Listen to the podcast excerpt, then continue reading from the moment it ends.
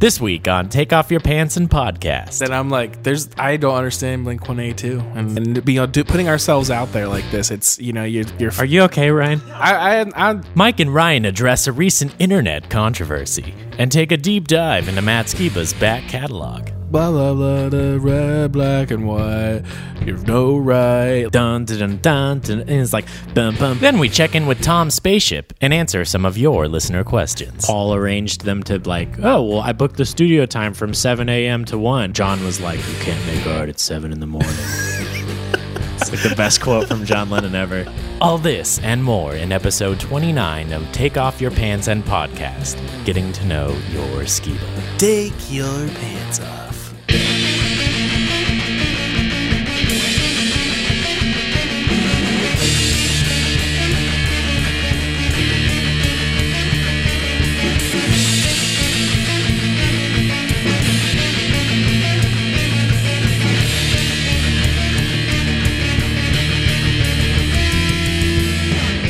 And welcome to Take Off Your Pants and Podcast. I'm Mike. What's the name of the show?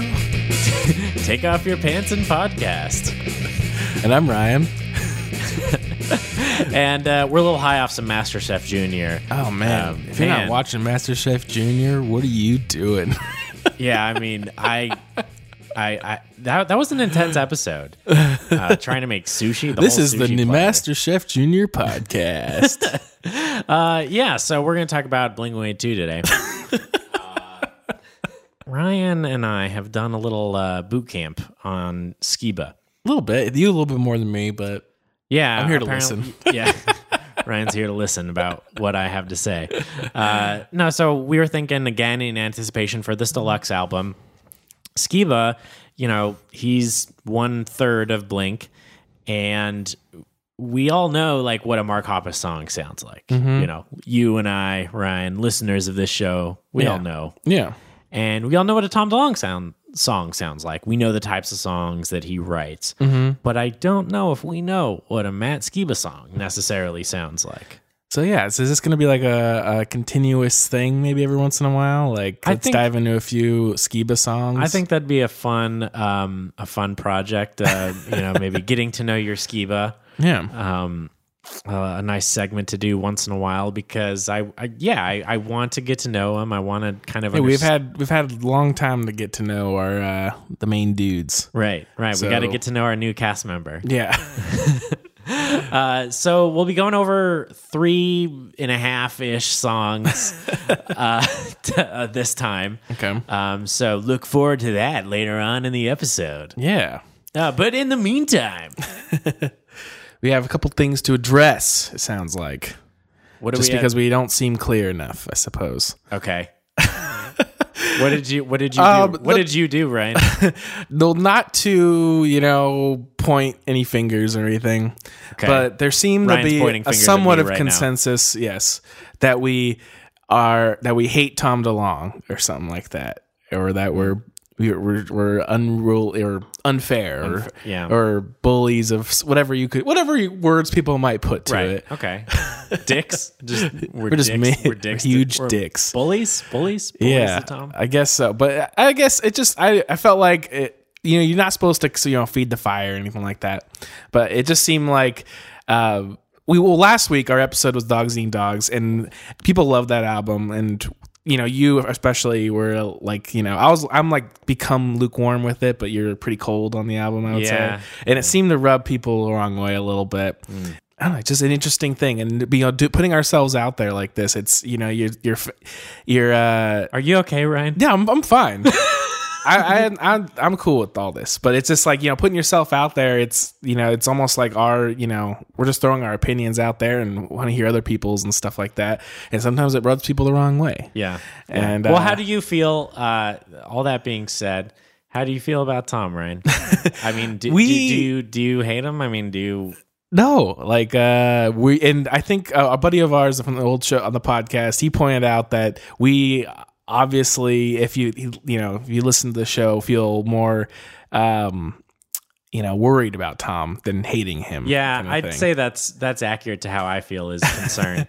And and, and I, know it's like kind of funny, right? And it is. I mean, why not? Why not? I laugh do, I do, things? yeah. I kind of do worry sometimes, like, um, Are we la- like laughing about someone's like misfortune or something? yeah, and I don't want to do that, but at the same time, this is like for someone who's kind of followed his career in this way. Um, it's and again, I want to say that we're only talking about his public persona, and Yeah. that's something that I would never talk about. Like? And we're speculative. his too. personal yeah and i but but i would just i would never talk about like his like i would never like try to stake out his home or try to like look into like clandestine pictures taken of his family or anything like that Yeah. like like i i, I feel like we um try to be careful just talk about what his public persona is. And and i feel like that's fine to talk about you know? Yeah. and it for me it it's concern. Like this is a guy who's um he he Tom was not only was Blink my band, but Tom was my member. Yeah, you he was I our play dude. guitar. I don't play bass. I mean, Yeah. I mean I can play bass, but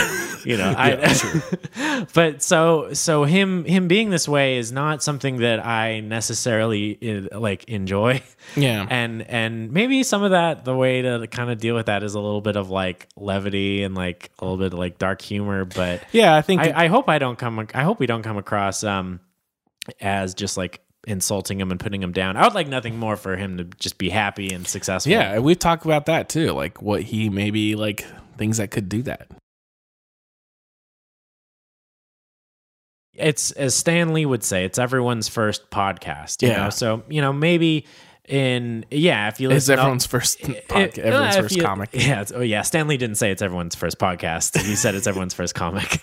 um, but uh, uh, so yeah, if you hear like all of our podcasts, maybe you would get the sense that like we, especially if you heard like our Angels & Airwaves one, we talk a lot about Tom. But maybe someone didn't hear that and they just heard like the one where maybe there is one where in isolation we're just like all it is is just like fucked up, you know.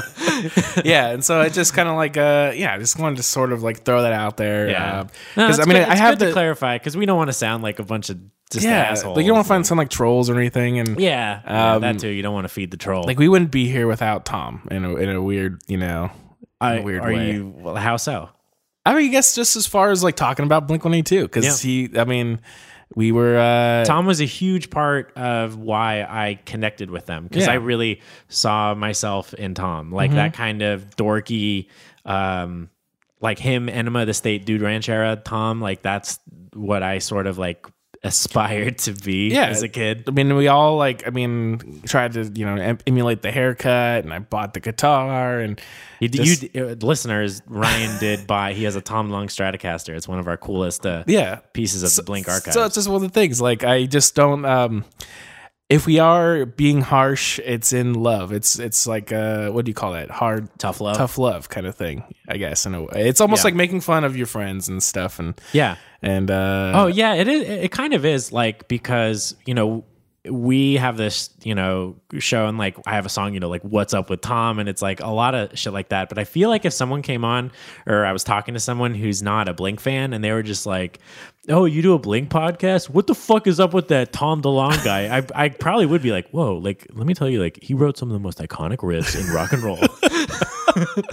yeah, like it's like yeah, it's the- like you know you can you can make fun of your own family, but like no one else can. you Yeah, know, kind of thing. yeah. That's kind of how I feel about him. Yeah, yeah, yeah. So it just I, there was something out there, and um, and it just kind of wanted to like you know just bring it back. You know, we don't want to you know alienate people, and I don't know, and and I shouldn't. I I fed the flame a little bit in the post. and- Eh, not too bad. yeah, I was trying. I forget that like when you um.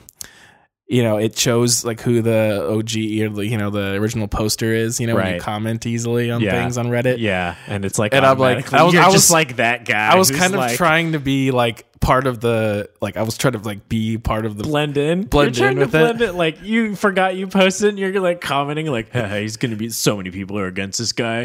No, I was just I don't know. But it's just something out there and it's it's no big deal or anything. I mean, maybe we're just putting being you know, maybe we're talking about it even too much, but just thought it was interesting cuz dogs we're about- dogs. We're running about hour two here. It's just that you know the dog. I I had this feeling putting up the dogs eating dogs one. I'm like, we're gonna lose a bunch of people. I feel like with this. yeah, I mean, it's hard, you know, anytime. But I feel like um, I hope people appreciate that we're not just like this isn't a Blink One Two podcast, and we're not just like Blink's great, Blink's great. Well, How great yeah, is we- Blink? 'cause we How happen- Blink's great, right? Blink's, you know, like we we I I hope I like people appreciate that we're willing to be like it's not good, and just because I don't think it's good doesn't mean like fuck you if you think it's good. Like uh, if you think it's good, please write in to us at 182podcast at gmail.com. And honestly, like let us know what you think. And I I I love hearing from different opinions. So oh yeah, it's what makes this interesting. And um, it is. yeah, I think it. Uh, yeah, just let let it steam in you and just throw it at us because we love to hear it. You know. Yeah. I that's guess why that's a I way guess- of putting it. No, I don't know. it's just it's interesting to see that and um because like I guess we were just spoiled with love for so long Yeah. or something. You got a like- taste of what the internet's really like. I suppose. How does it feel, Ryan? Kind of good actually. Yeah, you feel alive. Doing something. Yeah. I guess maybe you're right. Yeah, maybe that is it. Like um, I mean, it. Not like Damon Lindelof or something out there. right. It's not was that not like quitting. our was our dogs eating dogs like the ending of Lost? like you had to delete it. Like they they were dead in the in the side in the side line. They were dead. spoiler alert. Here, No one's gonna if they haven't seen Lost, that's not gonna make any sense. They're- weren't dead. they the weren't whole dead the whole time. time. No, that's not They what I was weren't saying. dead the whole time. Don't let anybody tell you they were. Yeah, yeah. If they were like, honestly, this isn't me trying to not be a spoiler. Like, if, if anyone tells you that the end of Lost they were dead the whole time, they're wrong, and you should like just That's- assume they're a stupid person. it's a fail-safe marker for if a person is an idiot. Yeah, how many times do they have to say what happened happened in a goddamn show for you to get that it's happening? It's really real. Anyway, we big Lost fans too. We should start a Lost podcast. Master Chef Junior, Lost, Lost, and Blink One Eight Two. Man, we're cool. uh, all right, so should we go ahead and get into uh, getting to know our skiba? Yeah, let's do it. So we listened to three songs. You today. picked three songs. I picked. Well, I picked. well, four picked songs. four songs. Now you listened to three of them. I them. picked four songs. Ryan listened to three of them. Uh, it was too much to ask for some. No. I somehow missed Yeah, one of them. It was miss. I think what happened is I was giving you the the list of songs, and you every one of them you were like, okay, so that was what, and uh, that one you didn't say that with oh, because it was the first one I said, and I said. It's the one Mark Hoppus said is his favorite song, and I think you were you assumed. Oh, I'll remember that. Yeah. you- I think you did. I I'm I, I my short term memory has gone away. I don't know. Yeah, I know. It happens. Yeah. It's weird. It's Turn get- 30. Turn thirty, and you just become an old man. Yeah. old crotch. and you're you're an editor. You're relying on the computer to just kind of store the things in the places you you, you see them. Yeah, Uh, like a so fucking dog. so what are the songs that we did listen to together? Um, well, the three, and I, I don't know if you want to do them in a certain order, but you picked. I, I felt like you picked some sort of theme here. It's pretty interesting. Um, so the three songs you picked were um, San Francisco.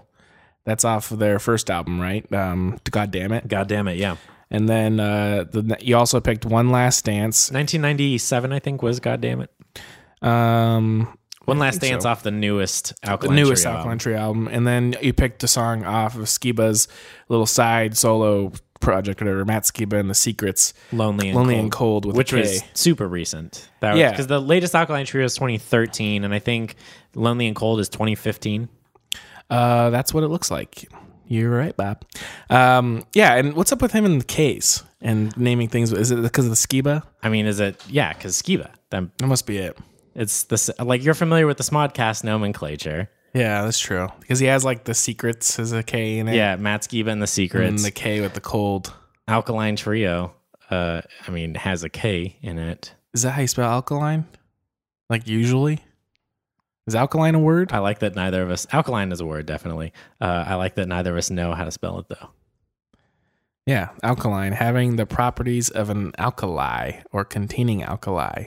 The fuck is that? Wow, what a nerdy band name. Yeah. I feel like the three songs you picked um, all kind of had a similar vibe, and playing them actually in those in like the particular order uh, had sort of like a theat- uh, thematic element to it. I felt like um, sort of like a lot of the songs were about um, you know uh, you know, homesickness or leaving or like wanting like this one last thing with like somebody or just like remembering somebody or like the end of with somebody kind of Yeah. thing.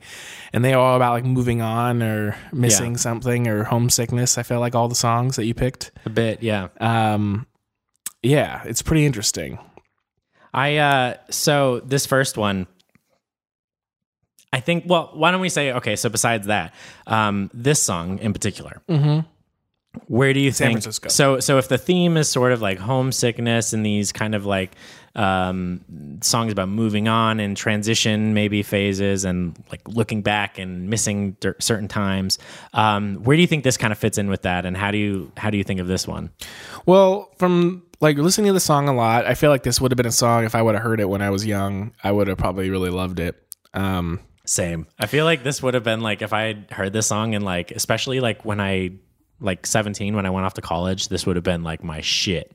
And you know what I think it is? Like I'm I was trying to think about it while I was listening to these songs cuz just to give like, you know, just put it all out there, like Alkaline Trio, I remember having their albums or handful of their albums on my iPod because I downloaded like every fucking song ever and it was like, "Oh, Alkaline Trio, I I should get into these." And I never really dove into their albums that hard.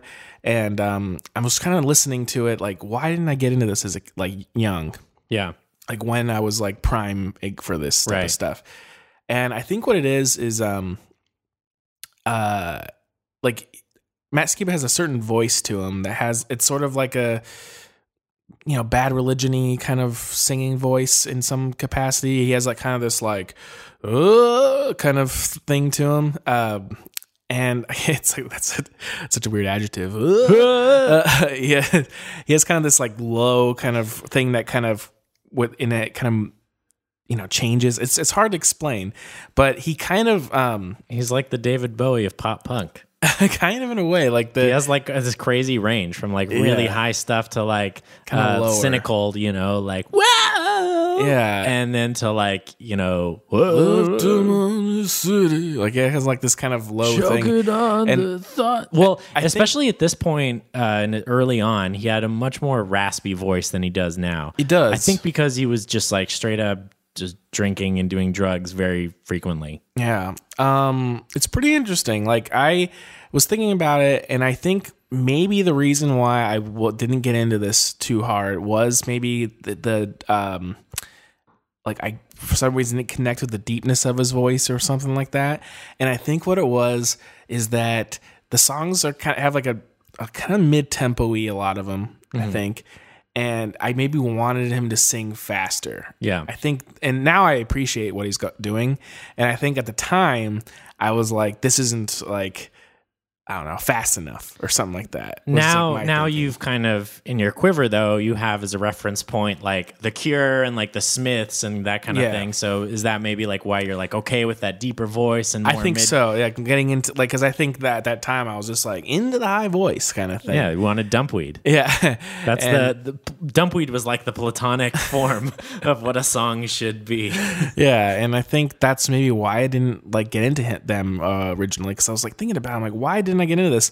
Because there's stuff like, you know, like back then I was into stuff like Jimmy World and things, yeah and that high voice Um, very high voice his high voice, and but the thing is, their songs are like this tempo. If you think about yeah, it, and they're they're, they're Um, kind of like not dissimilar in a way. You know, um, Alkaline Trio certainly doesn't go to like the baroque way Jimmy Eat World does, where they're like getting like xylophones and shit.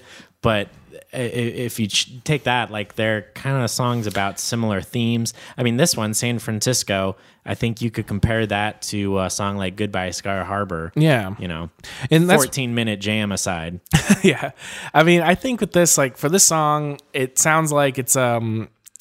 I actually cheated a little bit and went to Songmeanings and read someone's little thing, and they said that in there's a making of goddamn it like documentary out Oh, there. wow. That'd be cool to talk about maybe sometime. Yeah, and they are saying that like he um Skiba was visiting like a friend in San Francisco and like fell in love with the city kind of thing. And um and maybe even a person there. But it's almost like uh like a song about not wanting to go home kind of thing Yeah. and like you're like loving this new life sort of situation and dreading going back to your life which is kind of interesting i think um, because i think a lot of people might take Well, yeah, like the, the line, like, I was drinking you goodbye, my heart floats in the bay. You know, he's not talking about the Chicago, from sour home Chicago and you being far away. There's no telling what I'll do if I don't return to you. That's the chorus. I Mm. mean, that's clearly he's not like stoked on going back to. yeah and that's kind of interesting because This is not, like the sh- the Chi Town anthem. because I think that's that's not necessarily a point of view. I feel like you um, a lot of times it's like I can't wait to you know be back home, or I guess it is about like leaving home. Yeah. but not necessarily like being gone from home and needing and uh, and not wanting to go back. is interesting. I think. And you say point of view, which is, I feel like, the most important thing and why I picked this song. uh, I think Matt Skiba has a very clear point of view and he has a very good. He, he has a good way of communicating that through song, like Yeah. in his lyrics and his songwriting, and that that's kind of like the thing I was trying to get at with the three songs I picked. Um, because it's something that not everyone has and not everyone like has to have, you know. Um, but I think Blink uh, has always had such a good job. Like their strength is they just have a point of view. Like Mark is like this guy who has a point of view and he writes these songs and he's relatable. So his songs are relatable. And, Yeah. And same with like Tom at his best. And so I feel like, um, yeah, I feel like it's important that like Skiba is like writing songs that sound like they're about things that he's experiencing and he's like putting that to song. And I think they also seem really they seem s- specific in a way too. Like then there's definitely certain imagery he's getting across and using metaphors for certain things, Right. And, um, which I think is different than uh, some stuff that like Mark or Tom would do. Yeah. Well, it reminds me of early Blink, like wasting time and, and Mm-hmm. Yeah. and stuff like that, where it's just like this is clearly you don't have to know anything about um, the backstory to know that this is clearly like something that happened, or at least it's good enough that it sounds like something that happened. You Yeah, know? it sounds way, like it's he fine with me. like, and from what the the comment I read on Songmeanings is that he actually wrote this like in the airport. Like, Oh, he was- wow. yeah, like, and I think that's it. It shows through because the song is if you emo guy, yeah, jeez. it's definitely yeah. The song is basically like he's using imagery, like you know his window seat, electric chair. Yeah, the and, song's like um, literally about getting drunk on the airplane. yeah, and I think it's pretty interesting. I he this is one thing I noticed too from these few songs is he uses a lot of um uh like lines over again, it, but uses them in different ways, kind of Yeah. things. Or uh, I love that shit. Or even like the melody. He like I think it's later in one of the other songs is he might with the melody, um, you know, like do like one word or something. Yeah. it- or maybe it's like a few words that for that same little melody kind Yeah. of in a point. But this one, it's you know he kind of does the one line like 4 p.m. four dollar pints, the SFO that's uh, San Francisco, uh, the time and price, and then Yeah. it goes later 5 p.m. five dollar pints, Hellbound Airlines, time and price, and maybe it like you know. uh He's like getting closer or something Yeah. to um, Yeah. his place or And something. that part of the song specifically, I know you're a big brand new fan. Did Mm-hmm. you feel like this? Th- this to me sounded like your favorite weapon kind of stuff. I think, yeah, I could see that because a lot of those brand new, it's you know, Especially like that moment punk. where it's like, Choking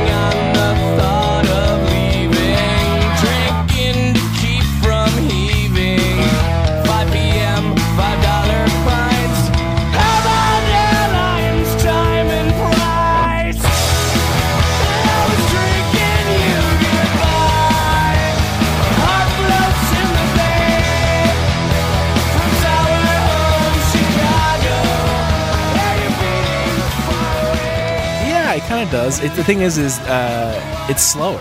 It's like it's it like is, it is, yeah. and uh, um, Jesse Lacey now has like a deep voice, but he was singing higher things Yeah. back then. Yeah. Um, and I think he, uh, but yeah, you're right. Like this would have been, and maybe that's why is like brand new was taking my So something interesting about um, Matt Skiba that I didn't know until starting this boot camp. um, that you know, I think we should mention. Um, this would be a good time to get into it. He's the same age as Mark and Tom. Um, I thought he was younger, just because Skiba or Alkaline Trio was kind of famous a little bit later. You know them like, um, but no, he's the same age, and he pretty much was trying to do the band thing from a little bit later than Blink, but basically the same, you know, Yeah. young, young. And he had been trying to do it until Alkaline Trio got big. So that 1998 or 7 debut album um, by Alkaline Trio, that was him after, you know, being as long in the music business as Blink was at that time, but just not really at successfully, you know? Mm-hmm. I mean, maybe it's very small success, but like it sounds like some kind of like rough living. Like, mm-hmm. you know, it sounds like the kind of thing where it's like it wasn't ever for sure mm-hmm. until maybe not even that first one. So like 1998, that's like almost the enema of the state, you know. Um, but then their next one was produced by Jerry Finn. and I think the next one was the breakout moment. Anyway, all that being said, like I feel like that kind of gives him like when he has this like little wizened sound and like harder edge, it gives a little bit of credibility. Whether or not like he lived a rough life or not, I it's definitely imaginable that that it was a little little rough there for a bit. Yeah, it's pretty. Uh, I mean, if you think the life of a being uh, in a band that's not particularly successful until you're about 30, that's you got to see Yeah. some shit. yeah, that's it's totally. You, it's uh, it's a rough times, and it's even like rougher now. I feel like in in some capacities. Oh, probably. Yeah. I mean, if he's got to do it, and the 90s is probably the best time. Yeah, and it, it's it's interesting. Like it's uh, I, yeah, I'm still kind of like flabbergasted why this wasn't like really on my radar back then. I think. I think it just I had too many things I was getting into. I think this guy is um, more of an. I mean, this is there's no way around this sounding like not pretentious, and it, uh, you know, don't get me wrong. Like, I'm not saying that this music is like the Beatles, but I think that his music is just a little bit more adult than I think. In a, and not even I don't mean that even that's better, but just like I think as a teenager, I wouldn't really relate to these kind of themes as much. I think so. I think you're right. Maybe it's a little bit older um, type of sound. Like, and there's things that also now that I have more of a uh, more musical knowledge, just like Skiba did at this age. You know, he wasn't writing this as a 19 year old like Blink was when they were doing Cheshire. This was around the time Blink was doing Enema and starting to get crazy with Take Off Your Pants and Jacket. So it totally makes sense that he's kind of busting out some Smiths and you know Well, things, it's- making a little bit more slower. it, it reminds me like the song, especially musically. Um, it's like straight up like kind of 90s uh, emo, not like you know. Yeah. Um, Like, Like- ju- like Bleed American, not Bleed American, uh, Clarity emo. mm, even b- like before that, like if you listen to Static Prevails from Jimmy Eat World, it's Yeah. more that style, and around that same time, and or like you know Get Up Kids or something, or um, it's and it's almost it's almost mimicking or like with a new kind of emo wave that we're in right now with like stuff like modern baseball and Yeah, I, I Um, think I think you can see like ripples of this in Joyce Manor and stuff like that for sure. yeah, like especially those longer Joyce Manor songs kind of thing. Even just the, uh, if nothing else, I think the production is really influential because Mm-hmm. it's just like the guitars, the drums, they all kind of sound like that. Mm-hmm. Um, it's almost like a blue album, Pinkerton-y vibe. And again, I'm just talking about the production. I know the songs don't sound like that, Yeah.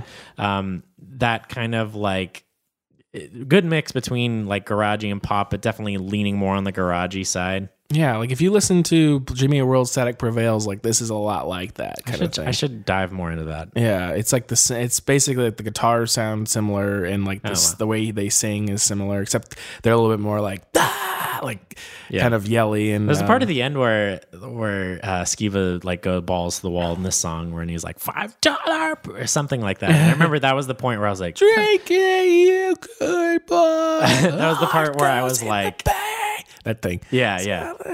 That was the part where I was like, oh, it's kind of like brand new. A little bit. I can um I can see maybe some of the older stuff, but the thing is that those brand new songs back then were like double the speed as of this. Yeah, I actually went um because I was when I was thinking that I went back and, and yeah, you're totally right. Like I I just did Jude Law and Semester Abroad and it was like. "Put the dollar in your butt," You know, like Yeah, yeah, yeah. Uh, yeah, it was a little bit more like intense. Yeah, and so I, I think that's maybe They were younger. They yeah, were younger. at the time I was yeah, like he. This is a lot more kind of grizzled, sort of just like, yeah, I'm gonna um Yeah, like it's very like assertive and like um yeah, it's a it's a cool ass song. I I love the production on it. I love the lyrics. Um, yeah. so the next one, um, probably one last dance, right?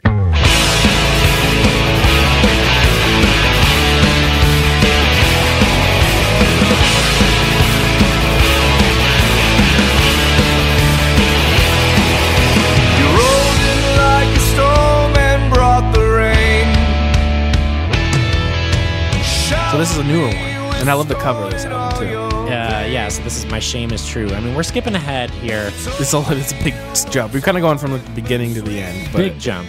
Well, not not the Not the end. end, but no, the- I mean, because it's four years ago, 2013. So Mm-hmm. it's not really that recent. yeah, this one's a little bit more kind of has like a dancey vibe to it. I mean, it's called One Last Dance. Um, it's not as just like hard rocking kind of thing. Uh, it kind of has some really cool instrumentals with just like in the was kind of thing going on Yeah.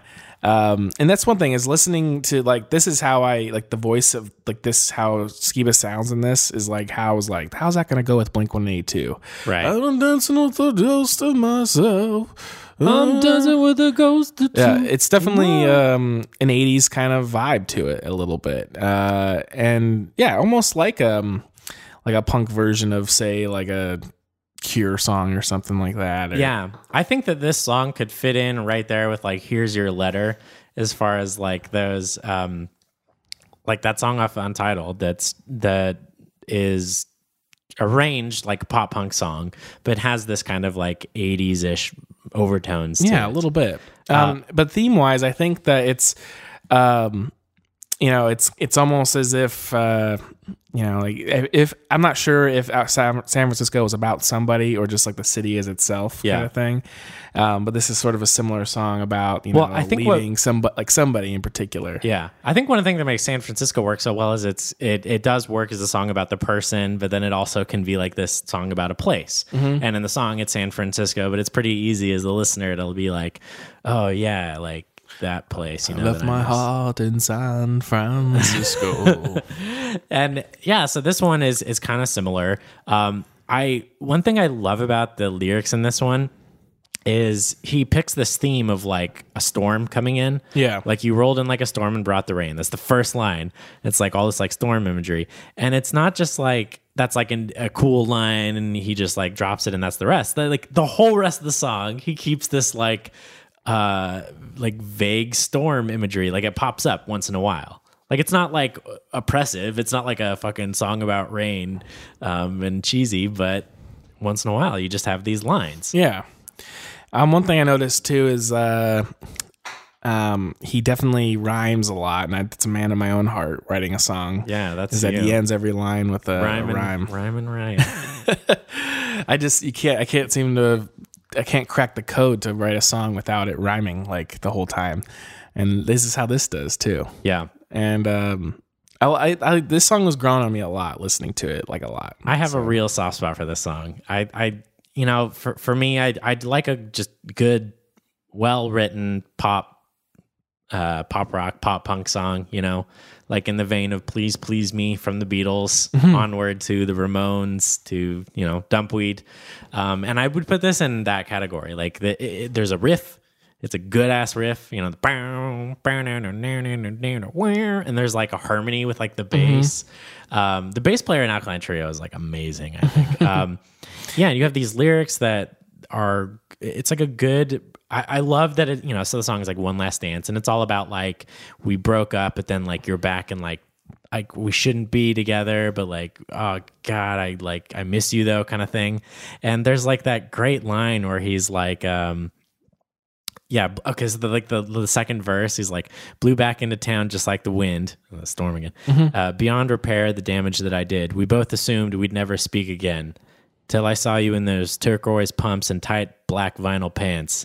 I need you back, my friend. And then, yeah, then cut to they're just saying words to say how sorry I am. It's the chorus again, but it does sound different in this new context, you know, where now it comes across as him just like, you look hot and I'm trying to like have sex with you again. Like it, Yeah, it- it's- it's cool the way that he could like change the context of these things. Like it sounds sweet, and now it's like it doesn't necessarily sound like it's romantic. yeah um it's one of those things like so what like why would why did you choose this song in relation to like how he writes compared to mark and tom um, so I think that there's kind of there's types of songs that Skiba um, writes, just like Mark and Tom. You know, Tom will write the spacey songs and he'll write the joke songs, and Mark will write um, the mid tempo rockers, and he'll also write the stuff like party song and cynical. That's like bam, one and done. Thank you, ma'am. Built this pool. Uh, so I was trying to like, what are the categories that Skiba does? And I think some good examples might be San Francisco, the very emotional, um, mid-tempo, um, pop punky song, which I, I'm not sure if he does too much now, but definitely he did a lot of it before. And then songs like this, which are just quintessential uh, pop punk, pop rock, just like a good ass song, song ass song. You Yeah. know, you know, like like a in the vein, like I said, of like "Please Please Me" or like the Ramones, um, or like "Enema of the State." Like these, Yeah. just like just a well written song. They're they're different though. Like um like I can't picture like Mark or Tom singing like this song like at all. No, I mean, and they they all just like those bands I mentioned. I mean, this has its own style. You know, it it it is different from all those things. I mean, it's a song ass song written by Matt Skiba and clearly written by him, which is uh, something that I think is like. I think he has his own style, you know. Like I think there's something that is just like Blink is pretty easily identifiable. I think Skiba's kind of like an identifiable. Like no one's kind of doing the that voice with this music, you know. Yeah, it's different. Like um it's almost like the music's too fast for how we sing it or Yeah. something. Um yeah, like I'm trying to, I was kind of just thinking of how this is all put together like compared to, you know, Blink. Um like if they could write a song like this or if they have. And I can't really couldn't really picture one. Like it's almost like um uh like he kind of almost writes as if he's blaming himself, like he's the problem kind of thing. Yeah. When Blink would take this song and say like, "No, girls are ridiculous. Like, I don't get girls." Girls just what?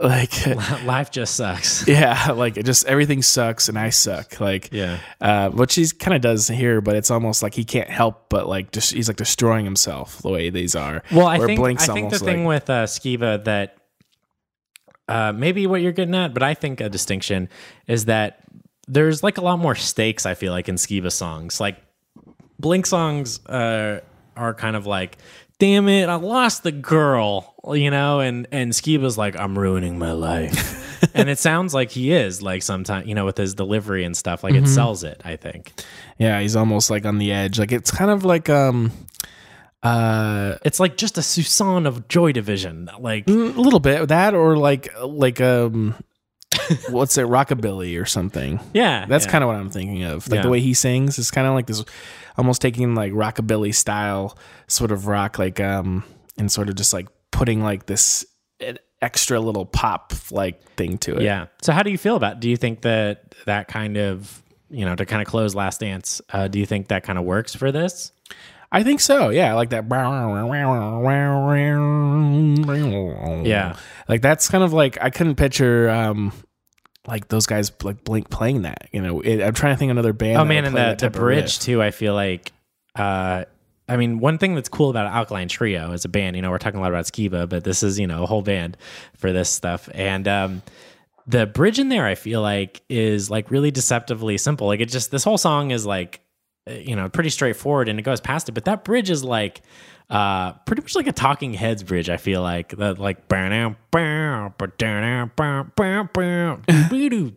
you know, like, um, if you just like took the distortion out and you know maybe added like a little sixteenth note every once in a while into it, it's like a straight up like, it's cool. It's it's really neat to like have that. It's pretty interesting. Like, yeah, they um, I I, I grew to like this one even more and more as I was listening to it. Yeah. Uh, so lonely and cold. Oh, before we do, do you think like th- this is where uh, Tom got idea for Ghost on the Dance Floor? Was uh, dancing with a ghost uh, of myself? Why you gotta hate on Tom, Brian? uh, well, I I don't know, but I do know. Um, th- okay, actually, no, I do know. No, because this came out in 2013, and 2011 was Neighborhoods Ghost on the Dance Floor. Oh, okay, you're right. Um, but I do know that uh, Tom went back and rewrote some of the untitled lyrics because he thought the lyrics for uh, Matt Skiba, in particular, the latest Alkaline Trio album, was so good. That's interesting. Yeah. Interesting point. Fun fact. Well, cool. So lonely and cold with a K. Lonely and Cold with a K. This to me, so That's what that's part of the title. K, cold with a K. Yeah, Lonely and Cold with a K, a long title. Um, you were talking to me about you know why I picked some of these, and and I, I was talking about these examples of songs he's written. And in the way that San Francisco is, I think, a example of a song that he doesn't write too much of anymore. You know, these kind of like sentimental, more like emo things. I think "Lonely and Cold" is a song that he didn't used to write, and now he's kind of starting. Geez, punch the mic. Starting to write more now, which are these really just take punk out of the equation. And not that it's more pop um, but just that it's like this straight like rock um, not experimental like war on drugs but very much like in that vein of like the resurrecting just the bruce springsteens of you know just like a fucking rock song. Kind of, yeah, it does. no no frills no nothing just it's a rock song. Um and i think he's pretty damn good at it and i i kind of i'm excited about this side of his songwriting because not a lot of people are doing this save uh, you know like the foo fighters and i'm i'm not really into the foo fighters so it's it's cool to see stuff like oh i love war on drugs but it's nice to see something that's not quite as like esoteric you know um doing it anyway so uh that's what i why i kind of picked this one Okay. Yeah, yeah, yeah. is that is that I can see. Yeah, it's totally like um like I'm just I'm always been curious as to why he does the like what's Matt Skiba and the Sekrets compared to Alkaline Trio, but um I mean, you got two songwriters with Alkaline Trio, so I, I imagine there's a bit of like power dynamics there where like it's got to be a little bit difficult to be like, hey, I want to do this song that's just like exactly what I want. that's true. Whereas like he can do his side project and do it. Yeah, yeah, yeah. Yeah, I think it's pretty cool. Like um you're right. Like I wouldn't even think of that like a Bruce Springsteen type of rock type of thing. It's almost like the like these lyrics and stuff are almost that kind of thing. It's almost like this, I almost wonder if this song would have been like bigger or like reviewed in different places if it just was like no one knew who Matt Skiba was and he was just like some guy. Because I feel like this, um, it's easy to, you know, because pop, punk emo is kind of a specific thing, and and it's easy to be like, oh, it's the Alkaline Trio guy that's emo punk. I don't like that. And this is this is very different than that. Like this is I don't really feel like in any way pop punk or emo or anything like that. I don't know. Do you do you think that's fair to say? Yeah, you're right. I think it's like yeah, rock and roll kind of type of thing, and uh, it goes back to San Francisco and in San Chicago Francisco comes both around, yeah. comes back around on It's another this. reason I wanted to pick this, and uh, in the vein of Marc Maron, who we're going to be seeing tomorrow at the uh, Aladdin Theater, thanks to uh, Ryan being on the ball with the tickets. Fuck yeah. Um, he interviewing David Byrne said that he he thought that the Talking Heads. Um, he's like, I feel like your discography uh, is like someone going through some shit. and I feel like there's an arc between San Francisco and this one, just is, like yeah. Mm-hmm. his songwriting arc. You know, he is before the Looking Glass and after it in the in a songwriting sense, but also lyrically. Um, he's coming back again to San Francisco, but it's in a really different way. And like "Lonely and Cold" in, in the context of the song is about you know it's sort of this triumphant thing like i'm not going to be that anymore it's almost like um i don't know if it's necessarily like an addict or anything but it's definitely a guy who's like i've been drinking too much and it's like the moment where he's like fuck this i'm done with it. Like it's kind of his moment of clarity so to speak. So again the, the subject matter of the song uh, right there with just like the traditional fucking bruce springsteen you know i feel like this is a song the lyrics is something he would write you know? Yeah, the um, what I was talking about earlier of how he sort of um, has this interesting ways of using the melody and how this song, like the the verses, have this sort of like. Um, you know, I've been searching for a better world in youth ether tonight, and then goes like blah blah blah, the red, black, and white. You've no right. Like it's almost like the the second line is just like one word or a couple yeah, words. Yeah, it's the, like, oh, the I music, I don't know. the music keeps going on. Well, the music's like dun dun dun dun, and it's like bum bum bum dun bum bum bum bum bum dun dun bum bum bum bum, and then the music keeps going. He's like, buh buh. yeah, like this batshit crazy's lazy, give up the fight. Sad sight, like it's so it's kind of just interesting, and it comes back later again where he's rhyming again. Last He's like, night, he, it's very like um. taking the fight, Who can bite. It's not right, so tight. I, I I totally get what you're saying, and I I. I feel like it's patient. That's the way I kind of think of it. Like it's just kind of going along, and it is. It's not trying to fit in like a lot. Like it's almost like trying to over word it or something. Yeah, yeah and, it, and it works though because the lyrics are so good. The idea of alcoholism being like fascistic, you know, Mm-hmm. that's such cool imagery and like on brand for. you know, for lack of a better word, for Skiba, it's like this. It's goth, you know, like he's like he's talking about red flags unfurling and tying it coherently into what the song is about is drinking. I, you think? I mean, I e- drinking is used a lot. I think metaphorically a lot of the time. Yeah. I I mean, it could be drinking. My opinion, it's more just like about um, getting. It could stuck in the same. Uh, routines. Where- wherever you go you, you keep ch- you like all right i'm stuck in this routine i'm gonna get out and go and i get back into it again Like, Right. it's kind of it's in the it's in the um Are you projecting, Ryan? it's in the uh in the bridge toward the end where he's just like left the windy city for the water by the bay left to meet the angels who were falling in LA like I don't know if that's the melody or not but it's like Close enough.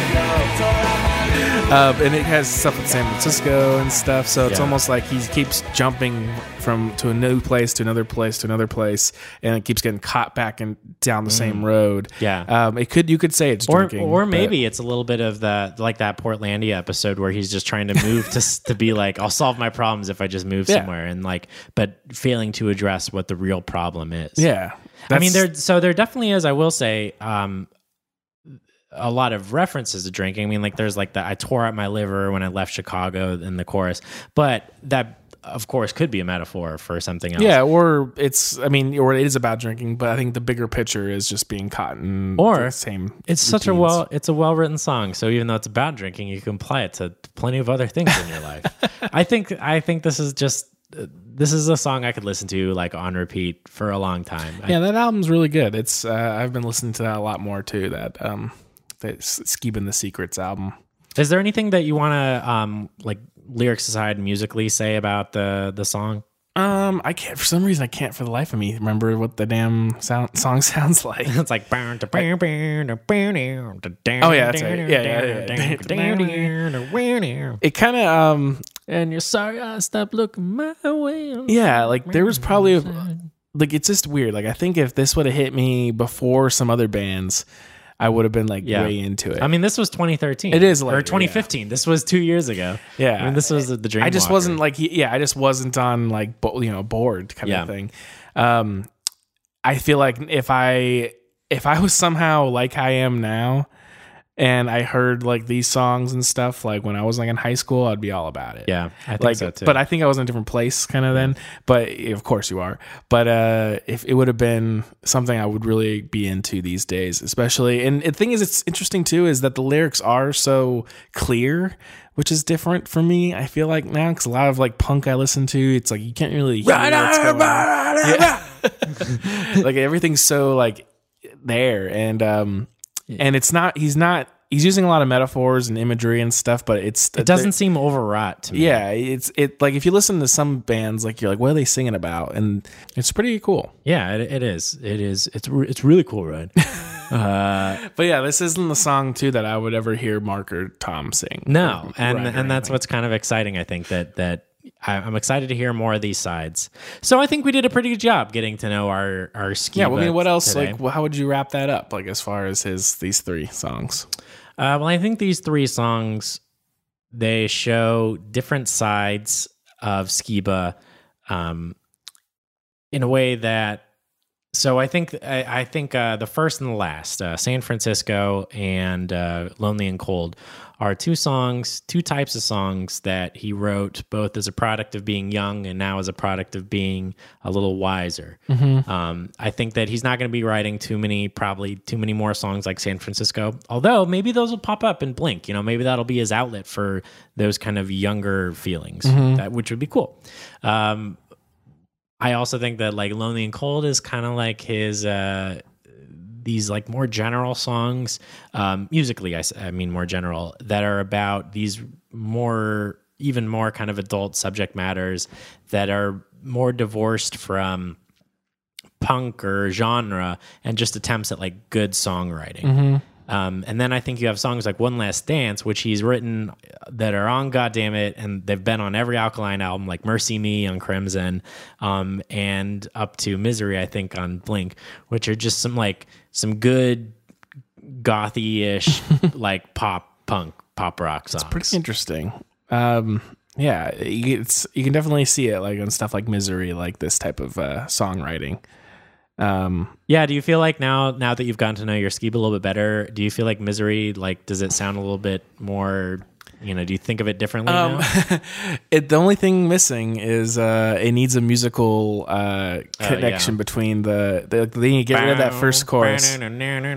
Yeah, it needs something like that. Like it, it needs to get rid of that first chorus and have a musical break there into the second verse. That song would have been uh, pristine. it would have been im- incredible. All right, no, we got okay, so I'm cutting that out.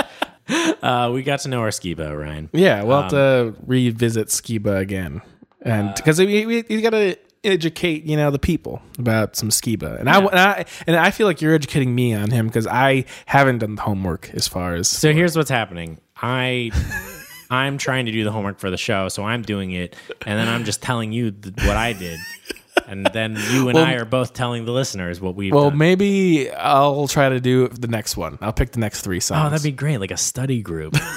it's like a book club or something. Yeah. If anyone, uh, if anyone would like to write into like your Skiba, like Skiba facts, uh, Yeah, we need to just get put that in the subject more. line, Skiba facts. If you have a Skiba fact, there's like book, you know, there's already a book about Travis that he wrote, like, but there's there's loads of maybe stories. get on the ground floor of the Skiba book. well, I feel like it needs to be the Blink book, but Is it? It's, well, there's going to be that too, but But we need to get Skiba like there, there's not book. as much info on Skiba out there, so we need to. Who the fuck is Skiba? Is that the title of the book, or what the fuck is the Skiba? yeah? Who the fuck is Matt Skiba? Who the fuck is Matt Skiba? The title of the book. Done. Oh, that could be the the like you know the the dude that wrote that I forget the name of it, but he wrote a book um back in the '90s called like the Late Night Wars or something, and it was about Letterman. and Oh, Jay yeah, Leno. yeah. And he recently he recently did a sequel um with the Conan and Jay Leno thing. oh, nice. and uh, I forget the names of them, but like that. So there could be like the Blink biography book, Right. You know, whatever we whatever it's called, you know, damn it or whatever it's called, and then who the fuck is Matt Skiba is the next one. Yeah, Oh next yeah, book. that's part two. That'll be good. Matt Skiba, if you're listening, um, I've never written a book before, but I'll write this for free. for free. For free. You don't even have to pay me. He's gonna be like, uh, why don't I just pay somebody to do it? then uh, have you ever read a book before? You can do it a uh, ebook on Amazon. Yeah. oh man, that'd be great. So, um, should we move on to some uh, some mail mail ma- ma- ma- ma- mail? Well, we do have to check in with Tom real quick. Oh, before we do that, let's check in with Tom and see how much we hate him this week. Used to play guitar and sing for Blink 182, but he wanted to move on and do something new. Now he's writing books about a government conspiracy, questioning the notions about our reality. We just want to know what's up with Tom. so, Ryan, you're familiar with uh, Sekret Machines, uh, the series that Tom is. I may have heard of it. Does it have K's in the? It does have K's. Funny enough. Hmm. Is there something there? Is there something there? Uh, maybe next episode. um, so I don't know if this is from. So what's the secret? There's Sekret machines, and what's the next one? Like something gods. Gods and Machines. So, Sekret Machines is the fiction book, and Gods and Machines is the nonfiction. So the nonfiction one. Uh, chapter four. Um, uh, there was an image online of of the front page, or not front page, but the the opening page of chapter four of that book. Yeah. The, the nonfiction book. Although actually, yeah. So so it's a nonfiction book. Um, the chapter is called "In the Cult of the Dead Gods." Um, Sounds fucking metal. it, it begins with two quotes. Um, the first one, uh, but where are we to go now? We are ordinary people. We are subject to death and destruction. We are mortals. Allow us then to die. Let us perish, since our gods are already dead. And that's quoted as a plea of the Aztecs to Spanish conquerors. Whoa. So that's I don't know if that's true or not, but that's intense, right?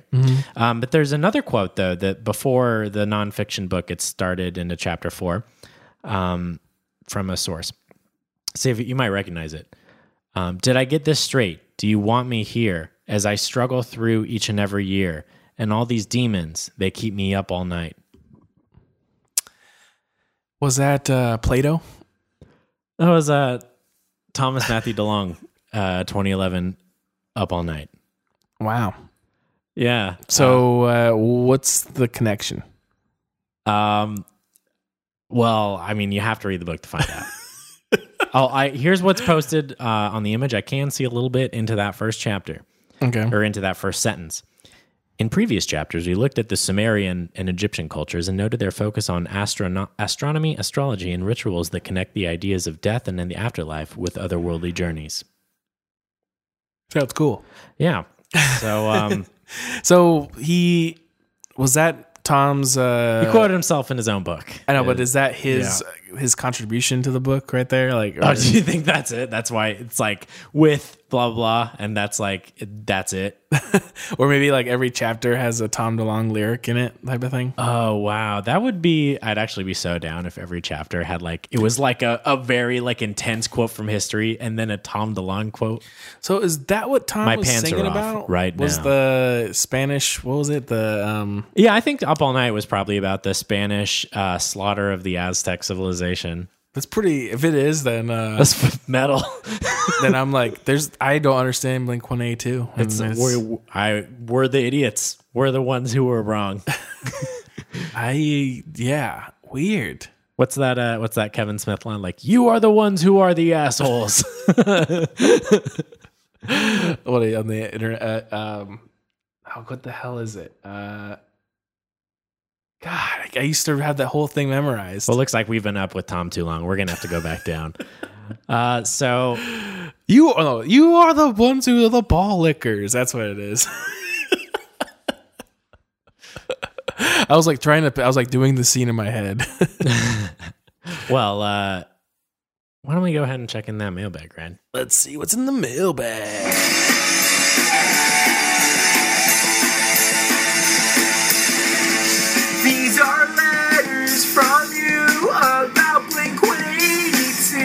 That we're gonna read right now. What's in there, got Ryan? a few things. Um, there's a l- one from a while ago. Actually, I'll save that one. Uh, uh, but we have had a few in the last um, last week or so, and uh, I figure we'll just you know address these. So we got one from last week. Call from uh, let's see here. It says number one fan follow up. This is from our number one fan. He says he claims it. So if anyone can fight him with this, Austin is his name.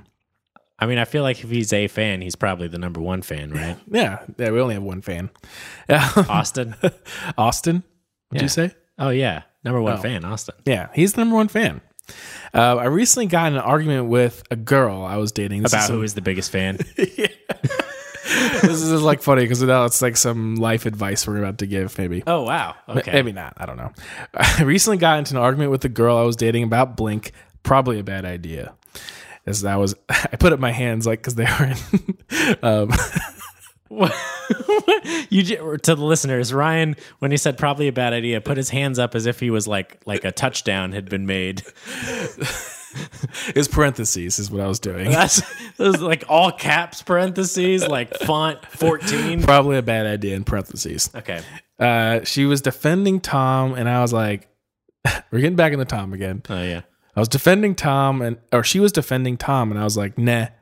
I know Tom gets a lot of grief in the subreddit, but I'm wondering what are the best pro Tom explanations for how he left Blink? That's in quotes. Oh okay. Uh, Mark and Travis seem to be uh, to have received positive, have received mostly positive PR. Um, but is there anything to be said about Mark and Travis sharing the blame with Tom's departure, or should Tom take the blunt of the blame for seemingly being immature? Um, that's really pretty interesting. That's a good question. question. I uh I can take a crack at this nut. I think. Do it. Um, I, I think here's what happened. I, I think when Blink got back together, uh, I think Tom had intentions of being 100% into it. Um, But I think, he kind of maybe forgot why he left in the first place. yeah, exactly. I think he left for a reason. And that reason is he wanted to have the freedom to do different projects. And Blink by its nature is something that needs 100% time or those projects have to be treated like side projects. Like travis has a lot of projects but they're very much side projects. They're never you know he's not starting like a movement you know? He's doing the transplants you know? Um which, which are awesome. But he wanted to go full on type of board. yeah, he wanted to make all of these things as important as Blink was, and this just not, you know, the other people weren't, the other people in the band weren't willing to kind of wait to, to put Blink on pause while he did that because Blink is only three people, so it, it kind of, by the nature of it, it needs everyone to be going full steam ahead. Mm-hmm. So I, I think that Tom didn't either couldn't or didn't really like want to face up to that. And maybe there was a bit of some of the other band members kind of like not like frankly maybe this should have happened earlier, you know, if anything. And You mean the second time? Yeah, like the second time, you know, maybe it should have been a kind of thing where like after neighborhoods they're like, "Hey, you know, or maybe dogs eating dogs." I mean, so Well, yeah, I from looking at stuff like um there was recently I think we talked about it on one of the last shows, but there was like a um there was like a reissue of Take Off Your Pants and Jacket and uh Mark had like a little piece on it or something like that. yeah. And he talked about how like this is one of the first albums where him and Tom were like starting to clash a Yeah. little bit of where the, the things were going to go through. we talked about this so uh, i remember which episode but like blink got famous really young like they were 21 22 with Mm-hmm. enema um, so you know you could almost in a way think of them as child stars and i think mark may have done a better job just kind of adjusting that than tom. Like i think tom had a bit of a harder time because he, he was just admittedly like a weird guy. And i think one of the ways that that has come out and i think he'd be the first to say this like watching that pursuit of tone documentary i think he has a problem um, with with his projects not like in his personal life but i think with his art projects a problem with control. Yeah. and I think he needs to be in maybe because he got famous so young and he just in those kind of like development stages, like people weren't saying no. Well, that and I think like you have to. um Some people are like that. Some people don't want to work Yeah. collaboratively. Yeah, that's also just how some people are. I mean, the Beatles broke up and because they kind of all were like that, I think at the end of the day. Yeah, and um like sometimes that magic go works so well for just so long. Yeah, Like, lightning know. in a bottle. Yeah, and uh and I think you, you, sometimes it's almost like you can't blame him. And uh Yeah. But like The flip side though, I think is like he didn't do uh it doesn't seem like he did a good job communicating that to Mark and and Travis, resulting in them essentially just like waiting on their hands I feel like it's an anxiety thing, but but- well, someone someone pointed out this is bring going all the way back to the beginning of the episode, pointing out that we're not doctors.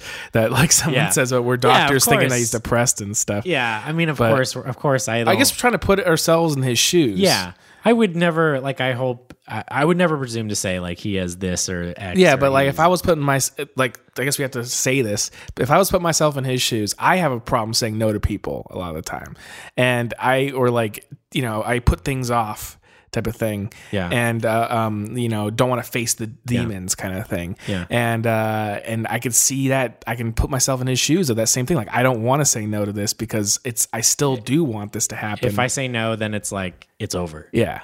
Yeah. And so I can see that with him. And um and for Mark and Travis, these especially Travis is a workhorse and just wants to always I think Mark and. Travis are a lot more uh like type A than than Tom might be. Like more just like get things done, like pragmatic and just like let's go bang it out. Let's do this. Let's stay in the studio for twelve hours. Like let's get it done. Let's Mm-hmm. Yeah. make it happen. And I think Tom might be someone that likes to sit like in his house in his room yeah, and, like, do things at his own pace, and not not like I don't think either of us think Tom is lazy, but I think he is like he needs to do things on his own time. Yeah, and I think uh it just their energy wasn't cla connecting anymore. Yeah. It's basically what happened, I think. And Yeah. um, it's sad but you know that happens. I mean, that was like with the Beatles, right? Like the whole thing with Let It Be is Paul arranged them to like, oh, well, I booked the studio time from 7 a.m. to 1 or whatever. And John was like, you can't make art at 7 in the morning. it's like the best quote from John Lennon ever. He's totally right. He's hundred percent right. Right. But yeah, so that's a, you know, Yeah, man. that's great. Yeah, that's. I think that says it all. um, so yeah, you were saying about Mark and Travis doing their own thing. Yeah, I think they Blink One Two is a, a brand, you know, kind of thing, and they Yeah. they wanted that name. They're like this plus forty four thing is cool, but Well, I think they just want to be like in it. Like, I don't know if it's necessarily as crass as like, oh, it's like a brand or whatever, but it's like they want to, if they're going to be doing something, they want to be as successful as possible and like doing it as intense as it can be. yeah. And that's using the name.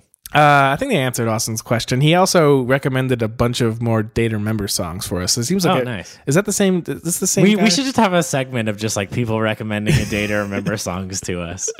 Yeah. What, what songs does he recommend? he recommends uh, "Downfall of Us All," uh, first and most popular radio hit. I guess they have.